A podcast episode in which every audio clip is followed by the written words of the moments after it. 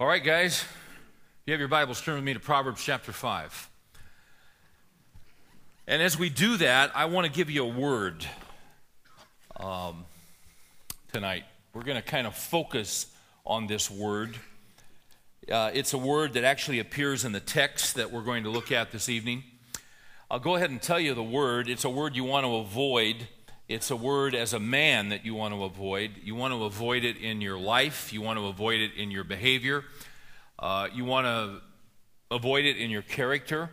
You want to uh, avoid it in your uh, work, in your professional life. Uh, you want to avoid it as a husband. And you want to avoid this word as, uh, as, a, as a father. Uh, the word is the word unstable. U N S T A B L E. Um, when men get unstable, bad things happen. Um, we had a great Christmas. Um, we really did. And uh, we had everybody, my, my, kids were all at the house, and uh, we, we, just had a wonderful time. And um, and right after Christmas, as I mentioned before, we then went out to California. My folks live out on the Central Coast, and it's really the best place of California, I think. It's four hours south of San Francisco and four hours north of LA, and you don't have the traffic, and uh, it's not real congested, and it's just a good getaway place. So we went out there, and uh, I think we got in at 8:30 Monday night, just as the first storm rolled in off the Pacific, and my folks live about a mile from the ocean and it started raining. And as you've been noticing on TV, uh, it's been raining ever since. Now, I grew up in California, and uh, in fact, there's a song that's familiar from the 60s, and the song says, It never rains in Southern California. And that's a true, it's basically true. Uh, but it started raining, and as you know, it has continued to rain. And as a result of that, things uh, have become unstable in California. Uh, my uncle, uh, who's 84, my dad's brother, had a heart attack on Christmas Day. And uh, he's in Los Angeles. So um, we went down there with uh, my dad. Uh, my mom and dad had been there, came back. Mary and I got in the car a few days later, went down to check on him with my dad. And it was just a quick trip. But as we're coming back, now there'd been rain for six, seven days and it was starting to get saturated. Uh, great pools of standing water just about everywhere you looked. There is a river uh, that's not a famous river, but it's a river called the Los Angeles River. And basically, the Los Angeles River, all my life, and some of you are chuckling because you're from California, is just one big strip of concrete. It's about the size uh, of a freeway, uh, and it's always bone dry. Uh, I mean, at the most I've ever seen it, it might have an inch, maybe two inches of water, and, and the whole, it doesn't go across the width. Uh, but it was there for flood control if there was ever a problem, and there is a problem. And as we were pulling out of the hospital and getting back on I 5 and going north, we crossed the bridge. And uh, I'm guessing it was six feet high, all the way across, and just raging torrentially. Then we kept making our way up out of LA and uh, went through Glendale and Burbank, where the uh, Disney studios are. If you go to the Tonight Show, NBC is right there. And they have some hills right along the freeway. Chavez Ravine, where the Dodgers play, is right up there in those hills. And as the years have gone by, they have built some very, very nice homes on those hills. We're not talking Texas hills. We're not talking the hill country, you know, bumps. We're talking we're talking small mountain kind of hills. And as we're driving through there and looking at these beautiful homes that are up there and seeing the standing water and knowing that things are saturated, we're looking at those homes and wondering, are those things going to hold up? In spite of the uh, thousands of dollars that were spent on retaining walls. And we're just looking up and wondering, is that going down? Is that going down? Is that going to stay? Um, and then last night on CNN, one of them, a very white, modern, about four stories on stilts, maybe you saw this, one of the stilts gave way. And they're just waiting. Then we got further up north where the big slide occurred and went right by there. Uh, everything was fine, but again, we're looking at those homes. Um, you know, a lot can happen in a short period of time. Because, quite frankly, life is unstable. Since we have uh, been together, we've not only had major storms in California, we've had, we've had a tsunami. Uh, we don't ever think about tsunamis unless you live in California. There's a town in Northern California called Crescent City. I got to tell you guys something. Um, all last fall, I had, I, I got a, I don't necessarily have a file system, I have a pile system. And I'll read stuff and I'll find illustration story and I just put it in my pile. And I had, I had a story sitting on the pile, I'm going to say from about the middle of October, and I kept wanting to use it. I kept wanting to use it and it just, I, I couldn't fit it in. But uh, it's about Crescent City, California. And in Crescent City, California, which is up by the Oregon border, right on the coast, um, in 1964, an earthquake happened up in Alaska, similar to what happened in Southeast Asia a couple weeks ago. And as a result, a tsunami hit Crescent City, California. Now, in 64, you didn't have the satellite, you didn't have the images on TV immediately like we have now. But it was absolutely devastating. And to this day, when you walk along the beach, in uh, Crescent City, California, or even in the hotel rooms, everywhere are posted signs, and the signs say, Do not turn your back to the waves. Why? Because you never know what's coming. Because life is unstable. Out of all the footage that I've seen and you've seen uh, surrounding this tsunami that took the lives of so many people, I saw a clip uh, two nights ago that I have not seen before, haven't seen since but it, uh, it pretty much captured the whole thing. Uh, it was taken from a very high angle. It was a shot of one guy on a beach. You could, uh, there was nobody else there. Some of you saw this. He's just in the water. The waves are just, you know, he's probably up to his knees, not quite. His back is to the water. As they're taking this shot, you can probably see you see the length of the beach, and there's nobody else on the beach. You can see about 20 yards behind him. You can see about 20 yards to the front of him as he faces the hotel and the resort. But you can't see any of that. All you see is this one guy in a beautiful setting, all by himself. Now, the question is who is that guy and what was he thinking about? Obviously, he was a, he was a, he was a white guy, he wasn't native to the area came down from Scandinavia or Europe. He had some kind of means. He had enough money uh, to buy a ticket and go down to a nice resort. Uh, what was on his mind? Had he just closed a deal? Had a deal just fallen through? What was he thinking about? What kind of Christmas did he have? Was he there by himself? Had he just been through a divorce? Was he up early and his family was in the hotel? I don't know. But as you're looking at this guy, Everything is calm, everything is idyllic, everything is beautiful. And he's looking up towards the resort, just kind of thinking as he walks through the water about who knows what, and suddenly, he was gone. Just like that. Because life is unstable. Jesus. Um, we're in Proverbs 5. Uh, we'll get there before long. But you see, Proverbs 5 is going to talk about being unstable. Uh, life is unstable. Sometimes we choose to put ourselves in situations that are unstable. That's a dumb move. That's a foolish move. Proverbs talks a lot about wisdom versus foolishness. Jesus talked about that. You're in Proverbs 5, flip over to Matthew chapter 7. Because in Matthew 7, Jesus talked about two men. This is how he closed out the Sermon on the Mountain, or the Sermon on the Mount, as we call it. And Jesus basically said this in talking about these two men.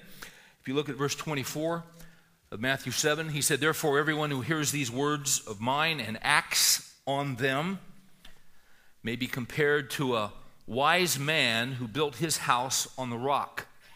And the rain fell, and the floods came, and the winds blew and slammed against that house, and yet it did not fall, for it had been founded on the rock. Most important part of any structure is the foundation. This man was a wise man because he built his house on the rock. But in contrast to him, there was a foolish man. In, um, in verse 26, Jesus said, Everyone who hears these words of mine and does not act on them will be like a foolish man who built his house on the sand. The rains fell, the floods came, and the winds blew and slammed against that house, and it fell, and great, and great was its fall. Uh, we're all building. We're all building something. We're building, uh, we're building families. We're building lives. We're building careers. Uh, we're all in the building business in some way, shape, or form. Uh, but the question is, what are we building upon? Uh, that, that house that was uh, on that hillside uh, in Glendale, uh, whoever built that was fairly successful. Uh, not fairly, they were very, very successful. they, they had done well. And that, that wasn't just some home that some builder had slapped together. That was a custom built, that was a home worth millions of dollars. And but, but quite frankly, somebody had to be semi foolish to build on that site. In spite of all the money and all the site preparation that took place, because you see, you've got history. History tells us that if you live on a steep hill in California, you probably don't want to build a house on a steep hill in California. But as Hegel, the philosopher, said, history teaches us that men never learn from history. We think that we're not uh, susceptible to what happened in the past. So this guy built his house is coming down. This guy's walking along a beach in Thailand somewhere, boom, tsunami. It's over. Life, life is unstable. No guarantees. We have no idea how long our journey will be on this earth. That's just the fact of the matter. In Proverbs 5, Solomon begins to address an issue with his son. And quite frankly, it's an issue that Solomon did not have a very good grip on the older he got in life. He begins to talk to his son about sexuality. And in so doing, he's trying to equip his son and he's trying to prepare his son. And he's telling his son that men can make choices that are foolish choices and those choices, when they are made, destabilize one's life and one's existence and one's career and one's family. Um, let's read the text in Proverbs chapter 5. My son, give attention to my wisdom. Incline your ear to my understanding, that you may observe discretion, that your lips may reserve knowledge now, here we go. For the lips of an adulteress, or literally the lips of a strange woman, uh, in other words, the lips of a woman you're not married to, is what this is about. For the lips of an adulteress drip honey. Do you have any desserts over Christmas? Do you have any? Yeah, there's a guy raising his hand. This isn't an altar call. You don't need to come forward. But obviously, there's great guilt over there somewhere. Don't you have it? Aren't you the cheesecake guy, Jeff? Yeah, you handed me a cheesecake at Thanksgiving. I didn't take it. But I left there and went and got a gallon of Bluebell. No, I didn't. But thanks for the offer. But but sure, you ate dessert. I mean, it's Christmas. That's what we do. Hey, back then they didn't have Bluebell in Solomon's day. Uh, they didn't have cheesecake. You know what they had? They had. Honey was a delicacy. It's the thing about strange women. It's the thing about uh, women that are immoral. Their lips drip honey. And smoother than oil is her speech. Um, you, get, you get the picture here?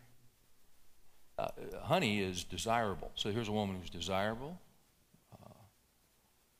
there's an appeal, there's an attractiveness, there cultivates a desire, and she's smooth with her words. She's not blatant, she's not arrogant, she's not defiant, she's smooth, and she's inviting, and uh, she compliments, and she doesn't nag, and she doesn't criticize. She's smooth with her lips. But, he goes on and says, he's talking to his son here. It's good to talk to sons about this stuff. But it's the last thing that men want to do is talk to their sons about this stuff. We'll talk to anybody else about it. But talking to a son is, is difficult for us because it makes us uncomfortable. But it's a very important thing to do. So he, he tells his son, here's what these gals are like. But, and it's a, it's a big one here. He says, in the end, she is bitter as wormwood and sharp as a two edged sword. Uh, two edged swords, you, you, can do some damage. Um, right before Thanksgiving, uh, we bought a new set of kitchen knives. The ones we had, we uh, got as a wedding present 28 years ago. And uh, I don't think we'd ever sharpened them. And um, they weren't real effective. And we were at Costco, and they had a real nice set there, at, you know, in a block. Bought knives. And the first time I pulled one of those suckers out, I just about took my whole hand off because I wasn't used to dealing with knives that were sharp. Um, and you just look at this thing and you start bleeding. Extremely sharp knife. Um, women that entice men to adultery, he says, are sharp as two-edged swords. In other words, they cut you, they cut you in and they cut you out. Her feet go down to death. Now you got to remember something. She looks good, dripping with honey, smooth with her words as oil. See, that's the first impression alluring, desirable, attractive. Her feet go down to death. Her steps take hold of Sheol, which was the place of death. She does not ponder the path of life. Catch this. Her ways are unstable. And she does not know it. Uh, here is a foolish woman. Now, it doesn't say, he doesn't say to his son that you are unstable. He says, this kind of woman who is seductive and alluring and desirable, he says, she is unstable. But when the choice is made to get involved with an unstable woman, that woman, the involvement with her, will then destabilize your life.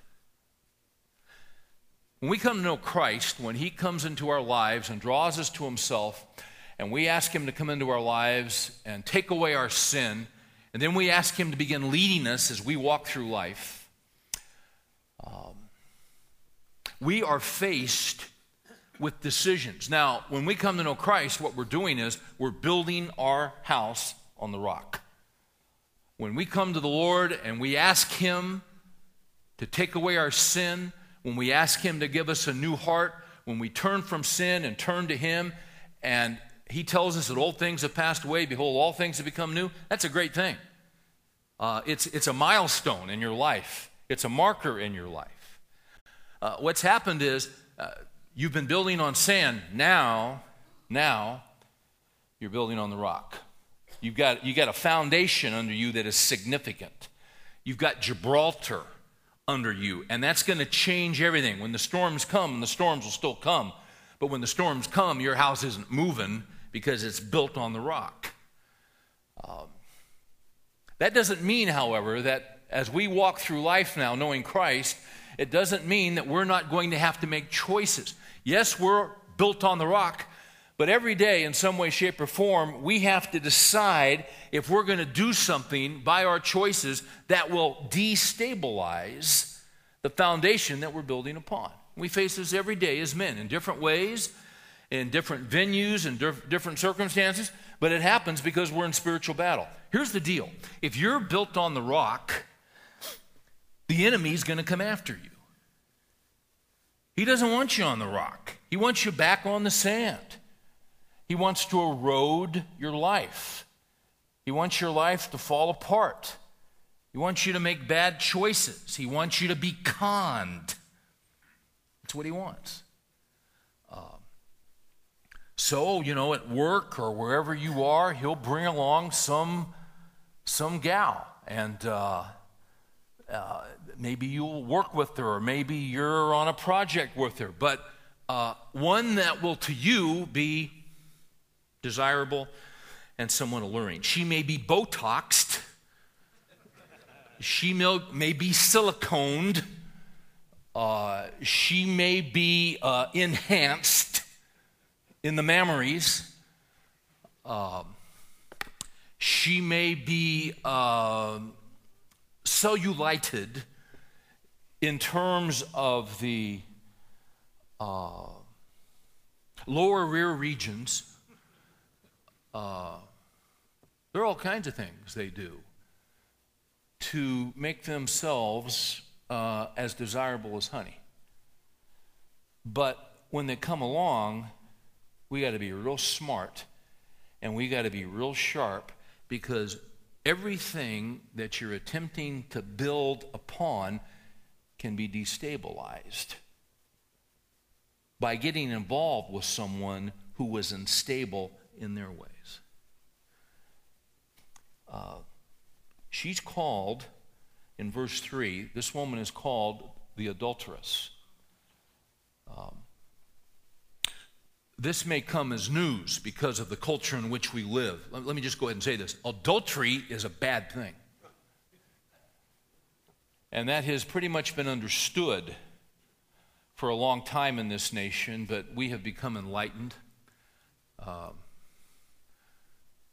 I've, I've noticed something. We, we uh, uh, back in the fall, I, I, I, get a one of these TiVo systems, and you guys know about this TiVo stuff. And uh, I found out about it because uh, I'd heard about it, but uh, it's you know it comes with one of those satellite deals. But uh, I, I was told they couldn't move them, and so then when the NFL season came along, they basically um, uh, basically you could get them for free, and they'd give you every NFL game for four months uh, for no charge. And they started, started going out the window. Well, we got one. And the great thing about TiVo is you can tape anything. You just hit the guide, and if you see something coming up, you just you hit one button, and it tapes. It might be two weeks away. It'll tape. If you like Jimmy Stewart movies, uh, you just type in Jimmy Stewart, and every Jimmy Stewart movie that comes on on 180 channels is going to be taped for you and put on a list. And I mean, it, it's really quite a system. Um, why am I telling you about TiVo? Basically, TiVo has changed my life. Um, it, eh, eh, oh, here's the other thing. Here's the other thing. If you're watching a regular program, if you're watching a ball game, and the first time a commercial comes on, you got a pause button and you just hit pause. And you know, you got these commercials, what, four or five minutes of commercials? You go into the kitchen, you know, get a nice tea, whatever you want to do. Uh, you, know, you come back and it's still paused, although it's live TV. And, and then you're about four or five minutes behind. Well, now what you do is you, those commercials, you pause, you fast forward through the next set of commercials and, and you're five minutes behind now, everything that you're watching, and no matter what it is, now when you hit a commercial, you just fast forward and you get to the next second. You don't watch commercials. If you're watching a ball game, it's got um, uh, instant replay that you control. I mean, this thing is great. See, I'm telling you, this is life changing stuff. You watch Benny Hinn, he knocks somebody over, you can watch him go down in slow motion. I just threw that in. I haven't tried that yet, but. Um, when I got the system, I, I had a, my old satellite system, I had controls and channel locks on. When I got this new system, I forgot to put the channel locks in. And so as I'm looking for Turner Classic movies or whatever, because you can tape these old John Wayne movies, it's, it's pretty neat. Uh, I'm flipping through, and, and you know what I see? I see, tra- I'll tell you what I see, I see adultery. All the channel after channel after channel. Adultery, adultery, adultery. So, what are the two big programs in our culture now on television? There's a Sex in the City and Desperate Housewives. About adultery. They're about women who are sluts. And uh, it's just, hey, it's okay. It's cool. Hey, you know. You know what? It's not cool and it's not okay. Uh, there's something called the Ten Commandments. You'll find in your Bible in Exodus chapter 20. And one of those commandments says this it says, You shall not commit adultery. God is against adultery. Why is God against adultery? Because adultery destabilizes civilization.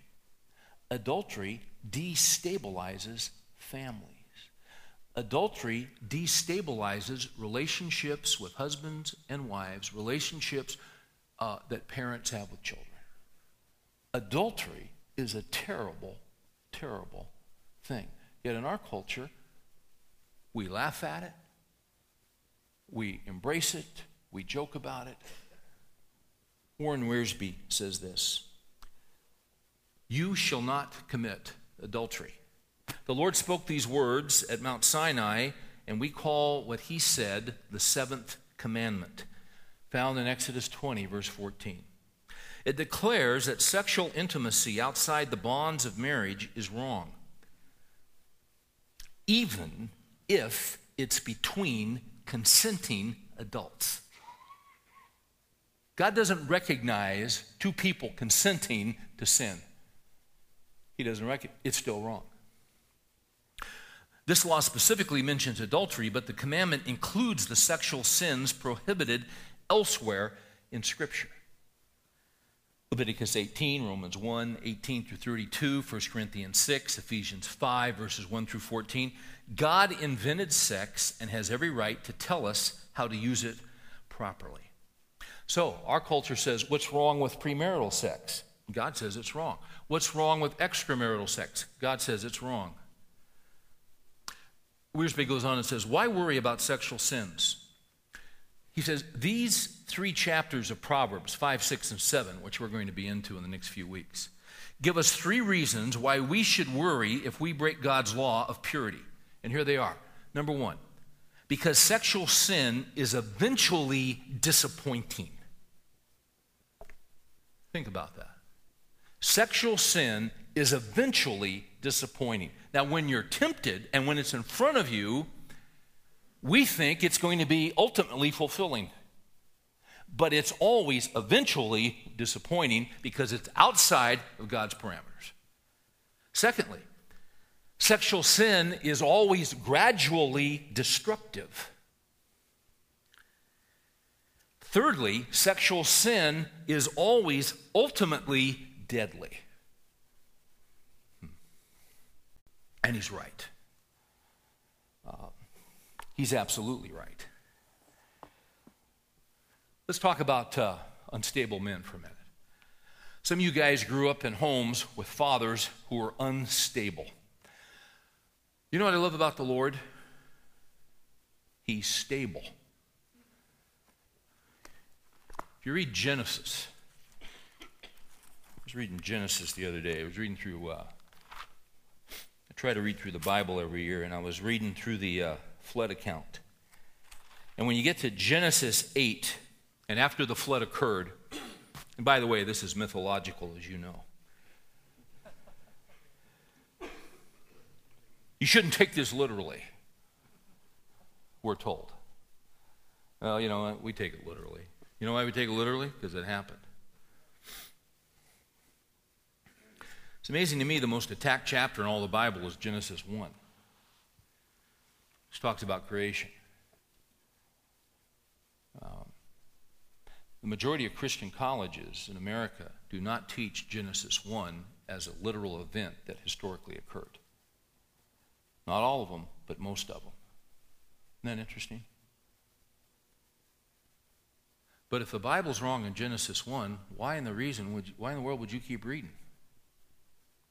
I mean, if it's wrong in the very first chapter, how do you know John 3.16 is right? Or how would you know uh, Ephesians 2 is right? For by grace we've been saved through faith, and that not of ourselves. See, in other words, if it's wrong right out of the blocks, how can you trust anything else that it says? Well, the fact of the matter is, it isn't wrong. The fact of the matter is, it's accurate. And it happened. He spoke the world, he spoke it into existence. He spoke the universe into existence, just like it says in Genesis 1. Then you get into Genesis later and you read about this guy Noah and you read about this flood that wasn't a regional flood, it was a worldwide flood. Genesis teaches that. Noah survives with his family. Um, now, let me ask you something about Noah. Noah had only seen it rain once. Is that right? It never rained before the flood. Let me ask you this How do you think Noah felt the second time in his life that he felt rain?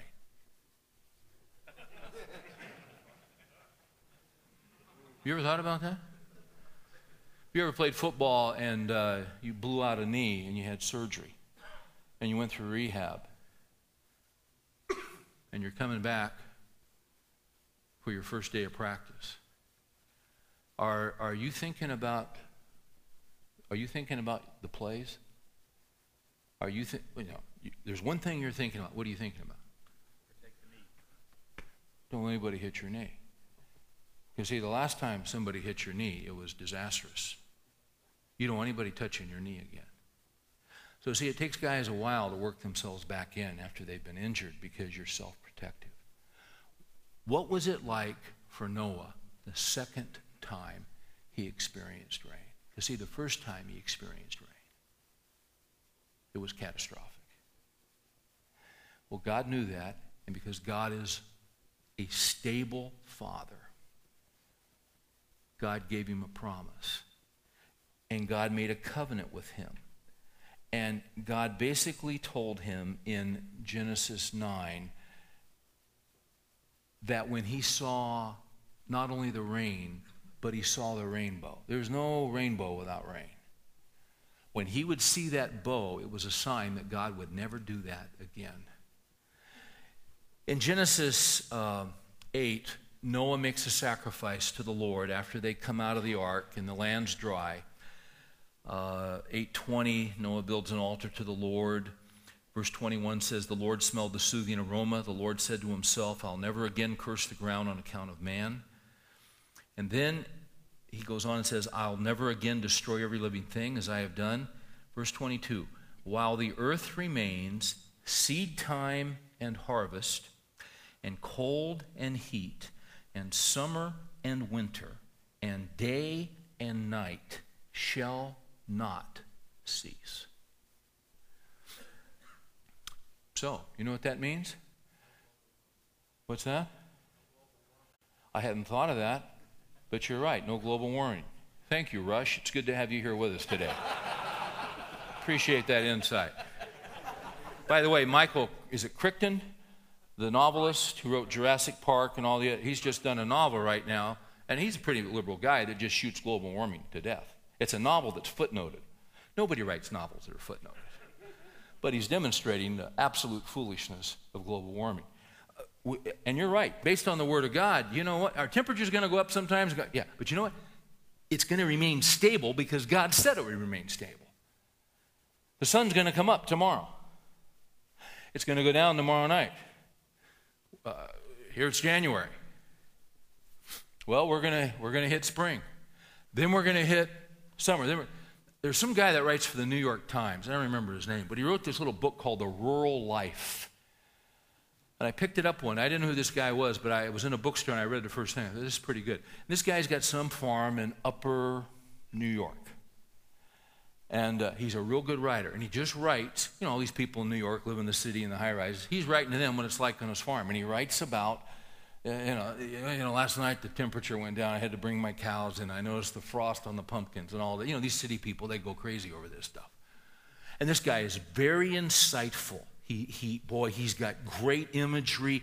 He talks, I mean, he describes the smells of the, of the, uh, of the hay being mow, mowed. He's all, I mean, he goes, you read this guy's book, and you know what's amazing to me? This guy never once mentions God.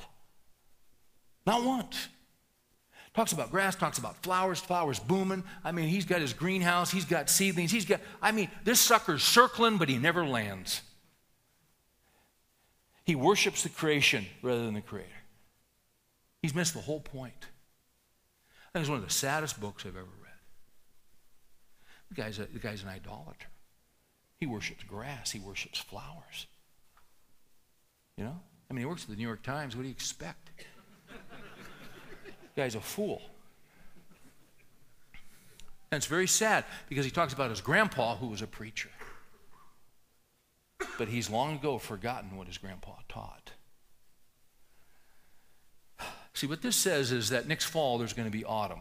Next winter, there's going to be winter. Ten years from now, there's, see, it's going to keep going because God is stable. See, when I was in elementary school, they used to teach that the ice age was right around the corner. Mm-hmm. That was only the late 60s, early 70s. Yeah. I can remember the Weekly Reader telling us that the cities were going to have to prepare to somehow fend off the glaciers within the next 50 years. Yeah. Well. Yeah, I'll take the Bible over the Weekly Reader. You know. Um, when I was in California, I was having breakfast one morning, and uh, they just in that area where my folks live, they'd had two people die in swollen creeks. And uh, one of the waitresses lived right there and couldn't get to her home. She had to spend the night with her daughter. And She was, some of us were sitting around. We heard her talking.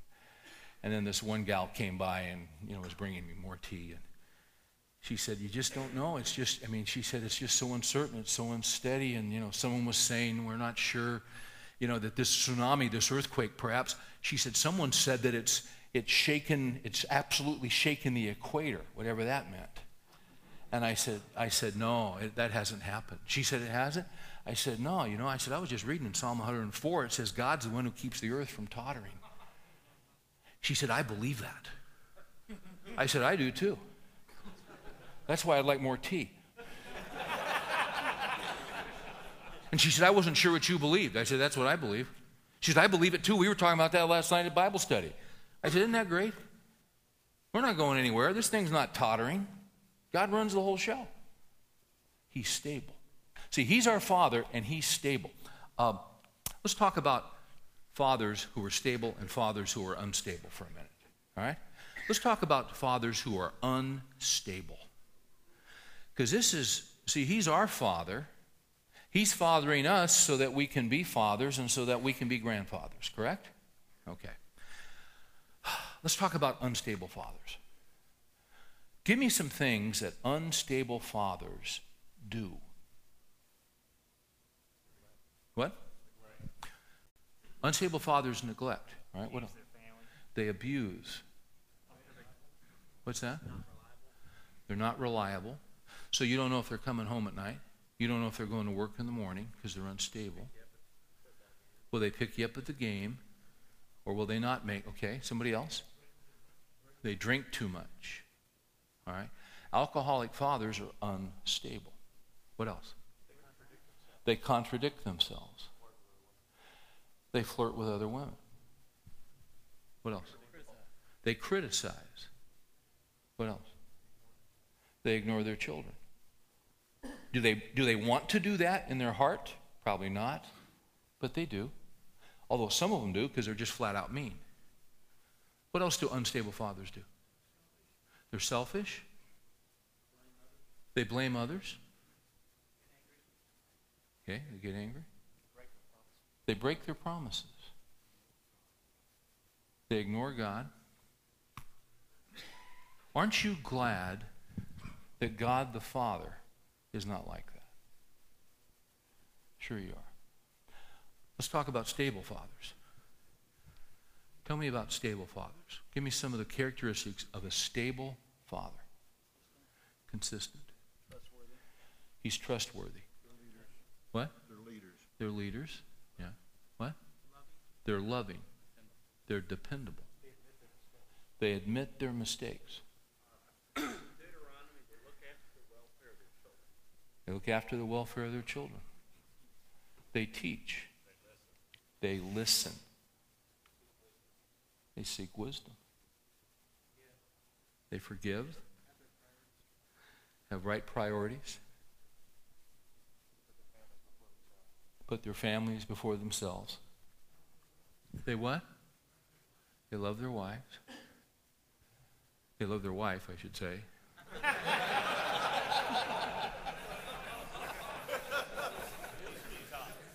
Yeah, this isn't Utah, is it?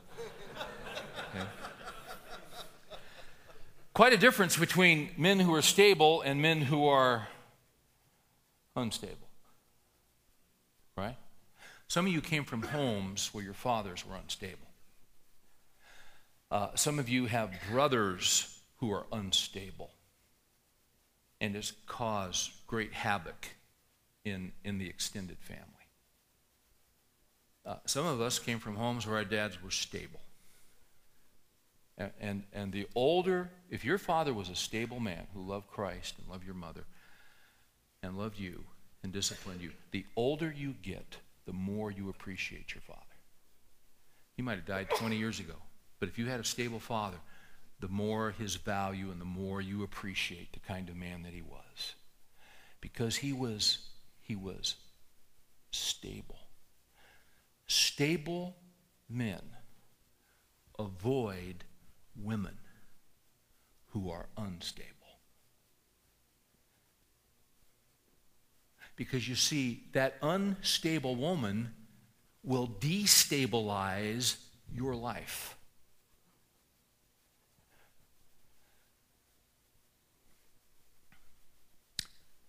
This is a good thing to teach your sons because your sons are going to look for a wife to marry. Well, what kind of woman is she? What does she believe? What are her values? Have you talked about this? You have a son that's in high school, junior high? You had a grandson. Have you talked to him about the kind of woman he ought to be looking for to marry? That woman is going to be the mother of his children. Uh, see, th- this, this is what fathers do. This is the conversations fathers should have. A man can be stable, but if he gets lured in by an unstable woman, it's going to destabilize him and everyone that's close to him. This is very practical stuff. This is down to earth, real life stuff. Now, you guys wouldn't be here tonight if you didn't want to be stable men. Of course, you want to be stable. You want to be consistent. You want to be reliable. You want to be even. You don't want to be up and down. You don't want to have these drastic mood swings, you see, because that destabilizes uh, everything. James 1 8 says this. James 1 8 says that a double minded man is unstable in all of his ways. Uh, we, we, live in a, we live in a culture that is pretty strong, and because it's so pervasive and we get all these messages, uh, you, can, you can be built, you're, you're building on the foundation, you're building on the rock, but we can get worn down, guys. It happens. I've been reading Paul Johnson's book, which is a great book, A History of the American People, written by a guy who lives in England. But man, is he a great, he's probably our greatest living historian. And uh, I got to the section on the Civil War and I got to the section on Abraham Lincoln. And uh, talking about Lincoln and his wife, who was a, quite frankly, a very, very difficult woman to live with. He had a great sense of humor, she had no sense of humor. Um, uh, Lincoln said to a friend who entered the house at one point, he said, uh, come in, my wife will be down as soon as she gets her trotting harness on. Uh, I wouldn't recommend that, but his friend thought it was funny, and, and he thought it was funny. Didn't mean for it to be published, at least during his lifetime. and I don't believe that it was, but Johnson got the quote. Um, uh, there was a woman that he deeply loved and didn't marry. Uh, she, she died uh, as a young woman and uh, it broke his heart. Uh, through circumstances, he met uh, Mary Todd, came from a very prominent family. In fact, she turned down a man named Stephen Douglas who wanted to marry her. Isn't that interesting? I didn't know that. She wouldn't marry Douglas because she didn't think he was presidential material, and she wanted to marry a man who would be president of the United States. And she married Lincoln. Uh, the wedding was set up, and Lincoln uh, got very ill. And uh, and they felt like it was psychosomatic because he really wasn't in love with her. But you know what he did? He went ahead and married her. And later he wrote, he, uh, he said, to, said to his law partner, William Herndon, Herndon said he knew he did not love her, but he had promised to marry her. He gave his word. And he didn't feel like he could violate his word. Now, if you're a man whose word is your bond, be very careful what you commit to. But in a day of adultery and in a day of easy divorce and in a day of looking for any excuse, here's a guy whose word was his bond. Uh, they didn't have a happy marriage, but he was faithful to her all the days of his life. I came across a letter a few years ago uh, written by a young girl to her father. Uh, her father was a leader in their evangelical church, a man uh, who taught in the church, uh, a man who was a leader, uh, a man who was looked to. Their family was a model family in their congregation. Uh, he would take mission trips with the kids, all of this sort of thing. And he came home and announced before the family that he was leaving for another woman and he packed his bag and he left. He walked away from his family. And his 16 year old daughter, uh, in her grief and in her shock, wrote this letter to her unstable father, who had uh, been allured by another woman uh, who was to him as sweet as honey, and her words were as smooth as oil. Listen to the letter of this 16 year old girl. Christian girl to her quote unquote Christian father Dear Daddy, I know that you were a really good football player. I can just picture the fans cheering for you. I would have been cheering too if I had have been there. What our family is going through now is kind of like a football game. But it's the most important game. It's the championship game, and everything rests on its outcome. You're the captain of our, of our team, and Tommy, her 14 year old brother, is on the team. I'm cheering for you on the sidelines. Mom and Ashley are the other cheerleaders. We're cheering for you, Daddy, believing and trusting that you will do your best not to let us down. You've already done so much for us. We have a great team. We have tons of fans that love our team. They respect us and look up to us. They are always there for us, cheering us on. But, Daddy, something terrible happens in the game. When the play is run, there's a terrible collision of both teams on the sideline, and we all got knocked down. It surprised us so badly. Many people were hurt. All the players were slow getting up. The crowd was yelling. All of the cheerleaders were still down on the ground. Ashley has a broken leg. She's just lying there, still in shock. She didn't understand how this could happen to her wonderful team. We had just been playing such a wonderful game. I was hit in the stomach, Daddy, and I can't catch my breath to call for help. I want so badly, though, to do it. Not being able to catch my breath makes my head hurt. Pain is piercing all over my body. Mommy is hurt really bad. She was crushed by one of the players. Several of her ribs were broken. One of them punctured her lungs and almost pierced her heart. I can't tell if she's barely alive she has taken the worst hit of all of us. When the teams went back to the huddle, something very strange happened to you, Daddy.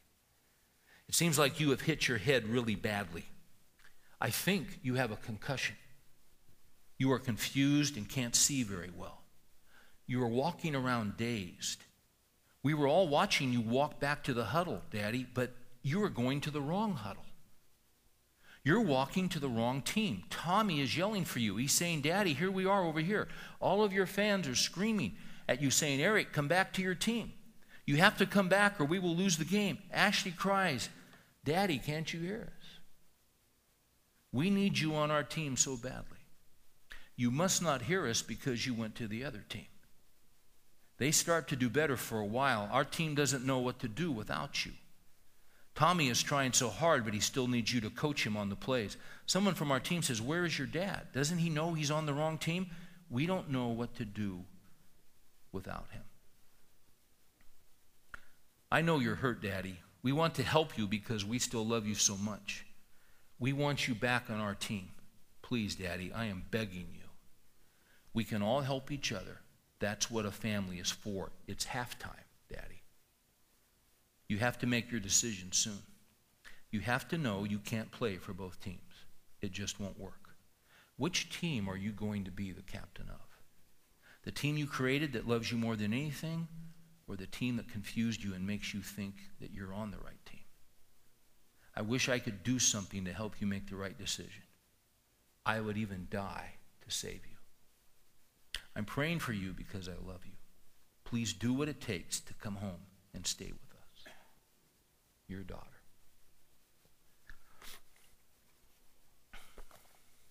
That's what adultery does. Adultery destabilizes everything. That is important. You know what the good news is as we draw this to a conclusion? That might be the good news right there. You know what the good news is? Uh, unstable men can become stable because of Christ. It's never too late for an unstable man to begin to become stable. Uh, it's, it's never too late because of the greatness of Christ and his mercy and his forgiveness to those who come to him with broken hearts and repentant spirits. Eddie was a guy who was living his dream. He had a mansion with grounds that were beyond description, taken care of by servants, lived behind a massive gate in one of the most beautiful sections, one of the most beautiful suburbs of Chicago. He had worked his way up from nothing. His wife and children uh, were chauffeured in a limousine to school or to shopping. Uh, he had more money than he had ever dreamed of making. Everything he touched seemed to turn to gold. Eddie was living his dream. He was one of the most successful attorneys, Eddie was, in Chicago. There was just one problem with Eddie Eddie was crooked. Eddie had one client. The client's name was Al Capone. Uh, Al Capone sent him a lot of business. Al Capone looked to Eddie. Eddie was a brilliant legal mind. Uh, Eddie did not approve of the violence and the murdering, but Eddie was in too deep. He had made too many compromises. It was because of Capone that he was able to live the lifestyle that he was enjoying. He was always three steps ahead of any other attorney, and he kept Capone out of jail. That's why he was so well paid. But there was a problem. Not only was Eddie crooked, but Eddie had a little son who was growing up. And his son respected him and loved him and thought the world of his father. What nagged Eddie at night and kept him from sleeping was that he knew the day was going to come when his son was not going to respect him anymore. He had been able to hide the truth from his little boy, but his little boy was fast growing up. And that's what caused Eddie to go to the IRS and give them all the records on Al Capone.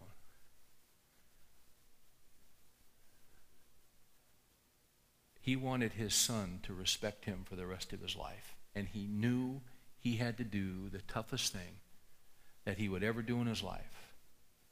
He went to the IRS and gave all the records to the IRS, and as a result, Al Capone was finished. But as a result, Eddie was finished. Three months later, he was walking down a street in Chicago, and a car went by, and there was a hail of machine gun fire, and Eddie died on a bloody sidewalk in Chicago.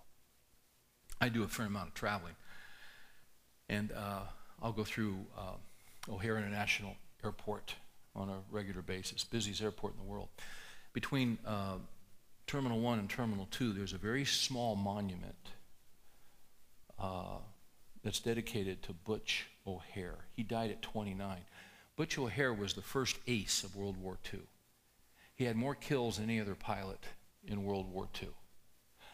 Uh, on one of his first missions, they took off from the carrier and they weren't just several miles out, and he looked at his fuel gauge and he realized that someone mistakenly had not topped off his fuel gauge. Uh, in, in the scurry of getting the, the planes out on a mission, it hadn't happened. He radioed his, his squadron leader, who told him to turn back. And as he was turning back, it'd just been a minute or two, and off on the horizon, he saw a squadron of Japanese fighters heading for the fleet. He was not able to contact the fleet. What he did was, by himself, Eddie O'Hare single handedly attacked the squadron of Japanese fighters, uh, shooting until he ran out of ammunition.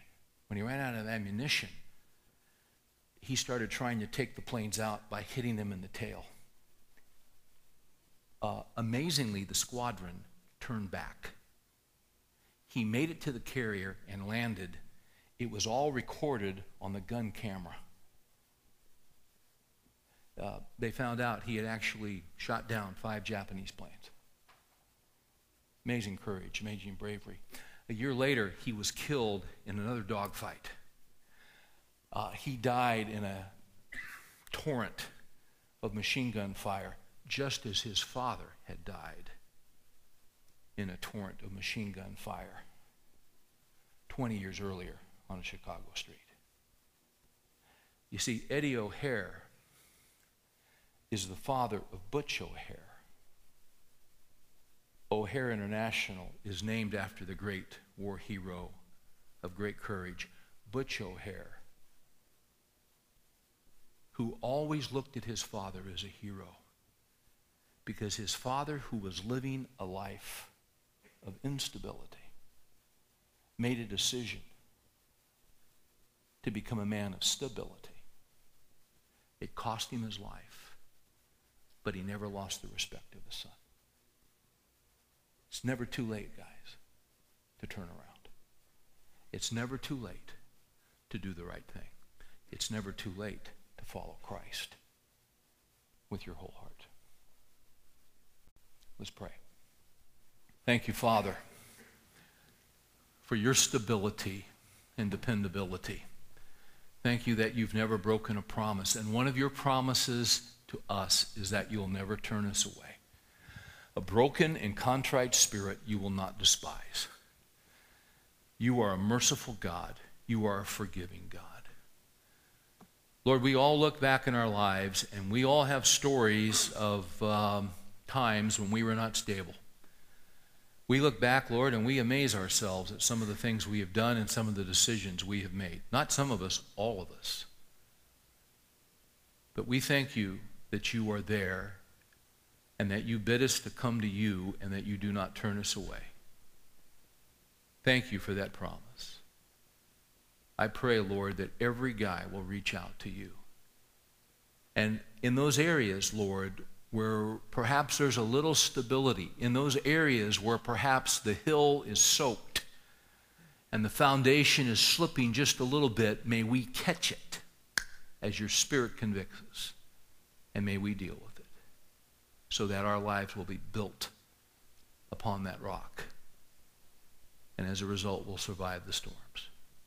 We ask these things In Jesus' name.